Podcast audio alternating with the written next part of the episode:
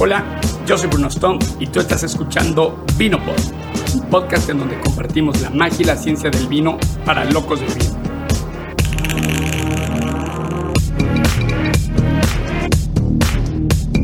Este episodio es la tercera y última parte de la influencia que el suelo y el clima tienen con la viticultura. El objetivo de este episodio es entender a detalle el papel que los tipos de suelo y su composición juegan con la viticultura. Vamos a darle. Para hacer la transición de clima a suelo, me gustaría platicarles lo siguiente. El clima promedio de un viñedo determina qué uvas se pueden cultivar de manera efectiva. En grandes colecciones, como la colección ampeleográfica de la Escuela Nacional Superior de Agronomía de Montpellier en Francia, existe una diferencia de maduración de casi dos meses. Recordemos que estamos hablando de distintas variedades como Chardonnay y Nebbiolo, pero todas son la misma especie. Las vides son de hecho increíblemente quisquillosas con el clima y solo funcionan bien si se cumplen unos parámetros climáticos bastante estrictos. Pero mientras que el clima determina qué variedades se pueden cultivar con éxito en un lugar en particular, son los suelos los que tienen la última palabra. Si el clima es adecuado para la variedad, esto es solo una parte de la historia, como lo ilustra perfectamente una de las regiones vinícolas más famosas de Francia, la Borgoña. No hay muchos lugares donde se pueda cultivar Pinot Noir con éxito, porque entre todas las variedades de uva es la más exigente de las exigentes. Los productores de vino del Nuevo Mundo han necesitado décadas para encontrar sitios donde puedan hacer que funcione correctamente. Sin embargo, incluso dentro de la Borgoña, algunos viñedos lo hacen de manera brillante, mientras que otros a solo unos metros de distancia producen un vino mediocre.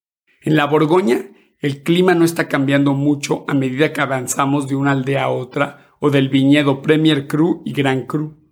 Son los suelos y la geología los que marcan la diferencia. Borgoña es una región dividida en un mosaico de viñedos basados en una larga experiencia. Durante cientos de años, la gente observó que algunos viñedos obtuvieron mejores resultados que otros, año tras año. Esto dio lugar a una clasificación y estructuración jerárquica de los viñedos, basada en las diferencias en las características del vino, y desde entonces se ha descubierto que estas características tienen su origen en las propiedades físicas del viñedo. Cuando se establecieron los límites de los viñedos de Borgoña, nadie sabía mucho sobre geología y mapas de suelos, sin embargo reconocieron que algunos viñedos, inexplicablemente, fueron privilegiados y produjeron mejores vinos. Pero ahora los geólogos pueden demostrar que la jerarquía de los viñedos de Borgoña refleja cambios en las propiedades del subsuelo que influyen en la uva y por lo tanto en la calidad del vino. Curiosamente, la división de viñedos de Borgoña para vino blanco y vino tinto no parece ser perfecta. El destacado experto en Borgoña, Jasper Morris, señala en su famoso libro Inside Burgundy que los suelos de algunos viñedos tintos se adaptan mejor a la producción de vino blanco en lugar de tinto. Esto nos indica que la elección de la variedad a veces se rige también por factores económicos. Ahora sí, hablemos de suelos y vides. Para nuestros ancestros, la idea de que las plantas se forman a partir del suelo les habría parecido evidente. La aparente intimidad entre las raíces y la tierra sugiere que la composición de las plantas y sus frutos están determinadas en gran medida por la composición del suelo. La ciencia moderna, sin embargo, pinta un cuadro bastante diferente. El hecho de que se pueda producir una fruta con sabor perfectamente delicioso mediante la hidroponía, en la que la planta se suministra solo con agua, luz y una solución de 16 oligoelementos, demuestra que la noción intuitiva de que la tierra hace la planta es bastante errónea. Las plantas utilizan luz, agua, aire y oligoelementos para sintetizar todo lo que necesitan. Piensen en ellas como fábricas químicas extraordinarias que toman ingredientes crudos, muy básicos y los sintetizan en compuestos complejos. Pasando a la viticultura, específicamente las uvas, las cuales son el lugar de partida para la producción de vino, se obtienen en su totalidad a través del proceso de fotosíntesis y la bioquímica posterior que construye y modifica los componentes básicos de los azúcares en biología compleja. Pero entonces, ¿qué hace la Tierra? Se trata simplemente de suministrar agua e iones minerales disueltos. Estos minerales nutritivos se derivan de la geología del viñedo, pero la vid solo los necesita en pequeñas cantidades y tiene poco aroma o sabor si es que tienen algún. Pero dejemos de lado el fundamentalismo científico por un segundo y consideremos la experiencia de los viticultores de todo el mundo durante muchos siglos. Esta experiencia demuestra que los suelos son realmente vitales para el vino. ¿Recuerdan la Borgoña? Pueden hacer un viaje a una región de viñedos como Borgoña y descubrir que cuando los límites del viñedo se combinan con cambios en la estructura del suelo subyacente, dos viñedos vecinos pueden diferir significativamente en la calidad del vino producido. Es indudable que la geología subyacente tiene un impacto tan fuerte en el vino. La diferencia de precio entre un Gran Cru Borgoña y un Borgoña genérico humilde o incluso un vino respetable a nivel de pueblo, es tal que existe un incentivo financiero significativo para que los viticultores hagan todo lo posible para mejorar la calidad de su vino. Pero incluso cuando se tiene mucho cuidado en el viñedo, los rendimientos se reducen y se practica el más alto nivel de vinificación, parece haber un límite de calidad impuesto por el viñedo, por el suelo del viñedo. Es aquí que tenemos un dilema que resolver. ¿Cómo es que los suelos parecen ser tan importantes para la calidad del vino cuando la ciencia indica que solo están jugando un papel limitado en la influencia del sabor de las uvas? Vamos a explorar cómo se forman los suelos. Una forma es a través de la desintegración y descomposición de minerales y rocas. A esto se le conoce como meteorización y vamos a revisarlo brevemente. Consideren una roca expuesta en la superficie. Va a llover de vez en cuando y experimentará cambios de temperatura. La lluvia es ligeramente ácida porque el dióxido de carbono atmosférico se disuelve en ella. Algo de agua entrará en las grietas y microfisuras de la roca y luego se congelará. Y puesto que el agua se expande un 9% al congelarse, ejercerá presión sobre la roca. Estas fuerzas pueden ser pequeñas, pero en periodos de tiempo extremos tendrán un efecto a largo plazo. Los organismos también juegan un papel en la desintegración y descomposición de minerales y rocas. Los colonizadores primarios como bacterias, algas y líquenes aceleran drásticamente el proceso de meteorización. Los líquenes son una fusión de dos organismos bastante diferentes, un hongo y un alga. El hongo es el huésped y se encarga de descomponer la superficie de la roca mediante secreciones ácidas, liberando minerales que luego pueden ser utilizados por el alga para la fotosíntesis, que produce carbohidratos que luego son compartidos por el hongo. Por lo tanto, los líquenes pueden crecer donde muy poco puede crecer, como por ejemplo en la superficie de una roca. Los líquenes son resistentes a la desecación y en realidad solo crecen cuando están en proceso de humedecimiento. Los musgos también son colonizadores eficaces, capaces de sobrevivir a repetidos ciclos de humectación y secado y necesitan muy poca aportación de minerales para crecer. A medida que se establecen los primeros colonizadores de rocas, los elementos básicos del suelo comienzan a desarrollarse, aunque a una escala muy básica se comienza a incorporar material orgánico proveniente de la descomposición de organismos, con pequeñas partículas de roca producidas por meteorización mecánica y química, y entonces comienza una sucesión de especies vegetales. Este es el tipo de suelo más simple.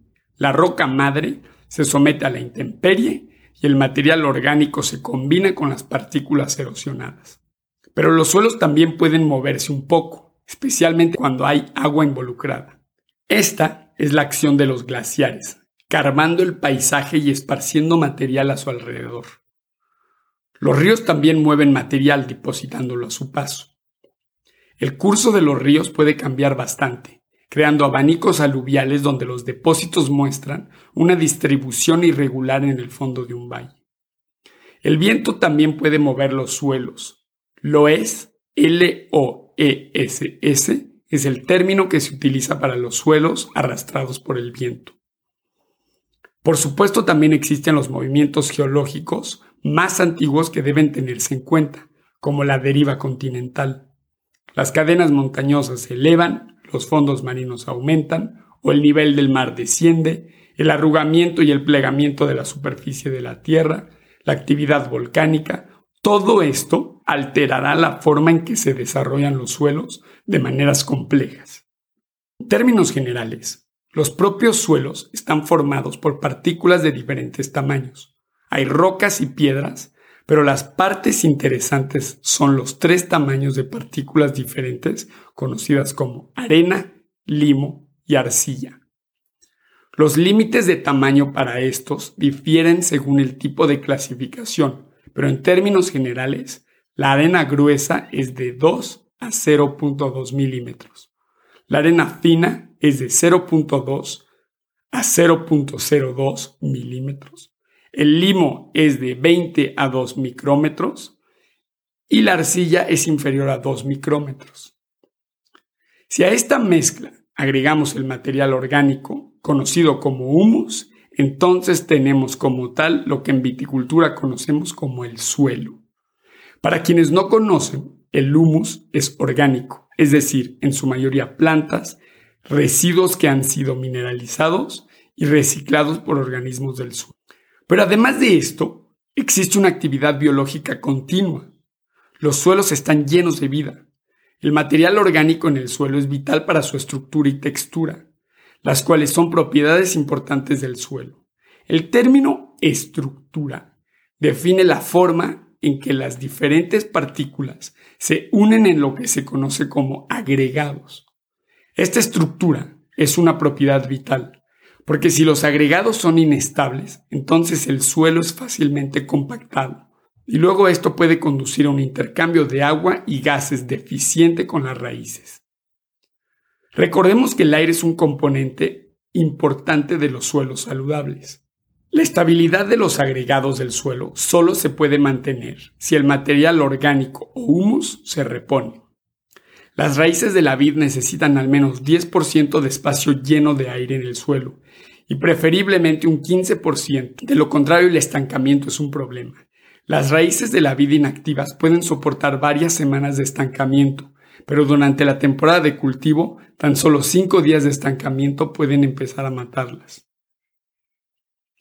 La formación de costras puede ocurrir en la superficie del suelo si los agregados se descomponen esto conduce a que se liberen pequeñas partículas que luego se acomodan en los poros de la superficie del suelo, lo que dificulta la penetración de agua en el suelo. La estructura es muy importante para el suelo porque esto regirá la cantidad de espacio que hay en el suelo para el aire, así como su capacidad para drenar y retener agua. El aire es importante en el suelo para estimular la vida microbiana. Sin estructura, los suelos se compactan fácilmente y por lo tanto se reduce el flujo de aire. También son más propensos al estancamiento. Se ha demostrado que los microbios del suelo son muy importantes para ayudar a formar la estructura del suelo, en particular debido a su papel en la formación y estabilidad de agregados. ¿Qué necesitan las vides del suelo?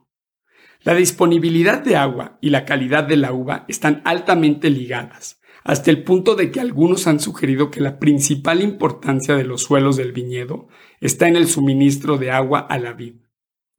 Aparte del agua, las vides necesitan nutrientes minerales, que se dividen en macro y micronutrientes según la cantidad que requiera la vid. El nitrógeno es el nutriente clave, necesario en cantidades relativamente grandes, pero si bien es vital, demasiado nitrógeno es un problema para la calidad de la uva, porque promueve el vigor y el crecimiento excesivo de la vid y la canopia. Si recibe demasiado nitrógeno, se olvida de hacer lo que realmente queremos que haga, que es producir uvas de la mejor calidad. Recordemos que las plantas generalmente tienen una estrategia reproductiva, donde favorecen el crecimiento vegetativo cuando las cosas van bien, y la reproducción sexual cuando las cosas se ponen complicadas y dicen hora de salir de aquí. Las vides en realidad prefieren suelos menos fértiles, con menor contenido de nitrógeno, especialmente en climas más fríos.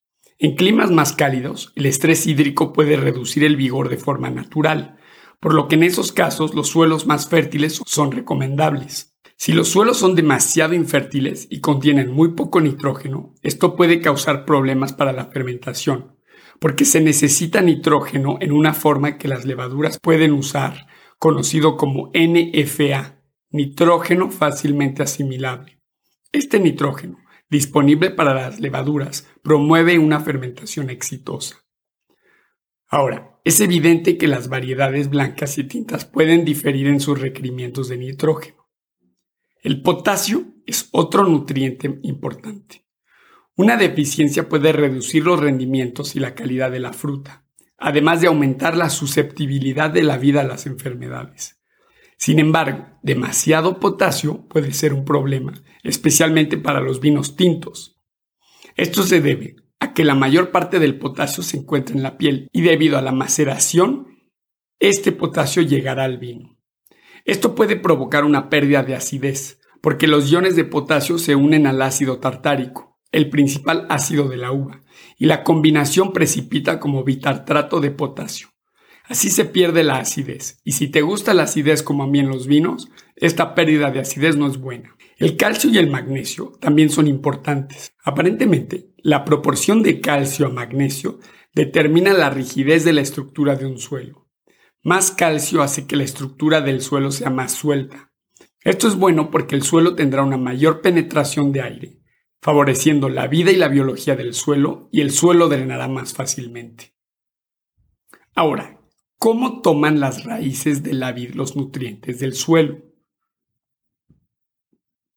Uno de los conceptos clave aquí es el intercambio de cationes.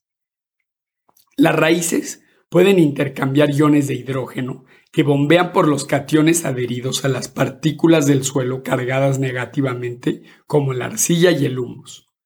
La arcilla a menudo tiene una carga negativa, mientras que el humus, el material orgánico en descomposición, puede tener cargas tanto negativas como positivas, por lo que puede contener tanto cationes como aniones. La capacidad de intercambio catiónica conocida como SIC se refiere a la cantidad de iones positivos como calcio, magnesio, hierro y el ion amonio que contienen nitrógeno que pueden contener los suelos. Cuando la arcilla y el humus tienen una carga eléctrica negativa, pueden retener iones con carga positiva. En términos generales, la SIC se correlaciona positivamente con la fertilidad del suelo, porque determina cuántos nutrientes pueden conservar los suelos. El pH del suelo también afecta a la SIC. Los suelos más ácidos, es decir, con un pH más bajo, tienen una SIC más baja que los suelos más alcalinos, los cuales tienen un pH más alto. Una forma de aumentar la SIC es aumentar el contenido orgánico de los suelos.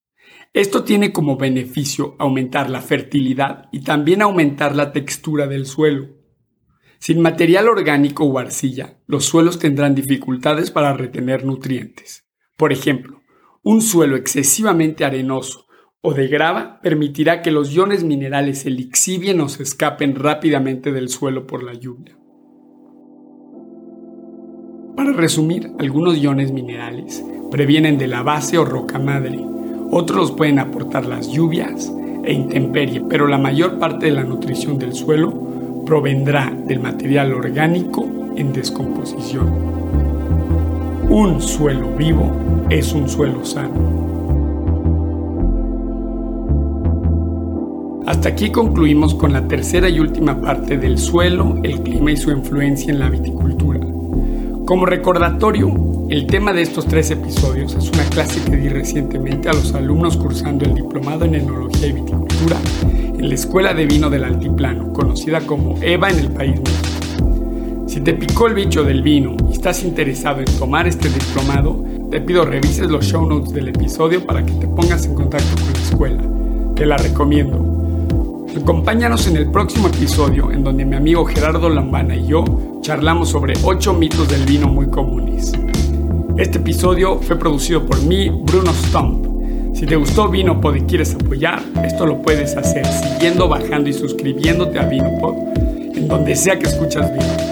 También puedes apoyar a Vinopod en Patreon. Nos encuentras en patreon.com diagonal Vinopod. Si quieres saber más acerca de Vinopod y de mí, envía un correo a vinopod.gmail.com. Me despido con esta frase de Gilbert Cesbron. El emblema de Francia era el gallo, hoy es el coco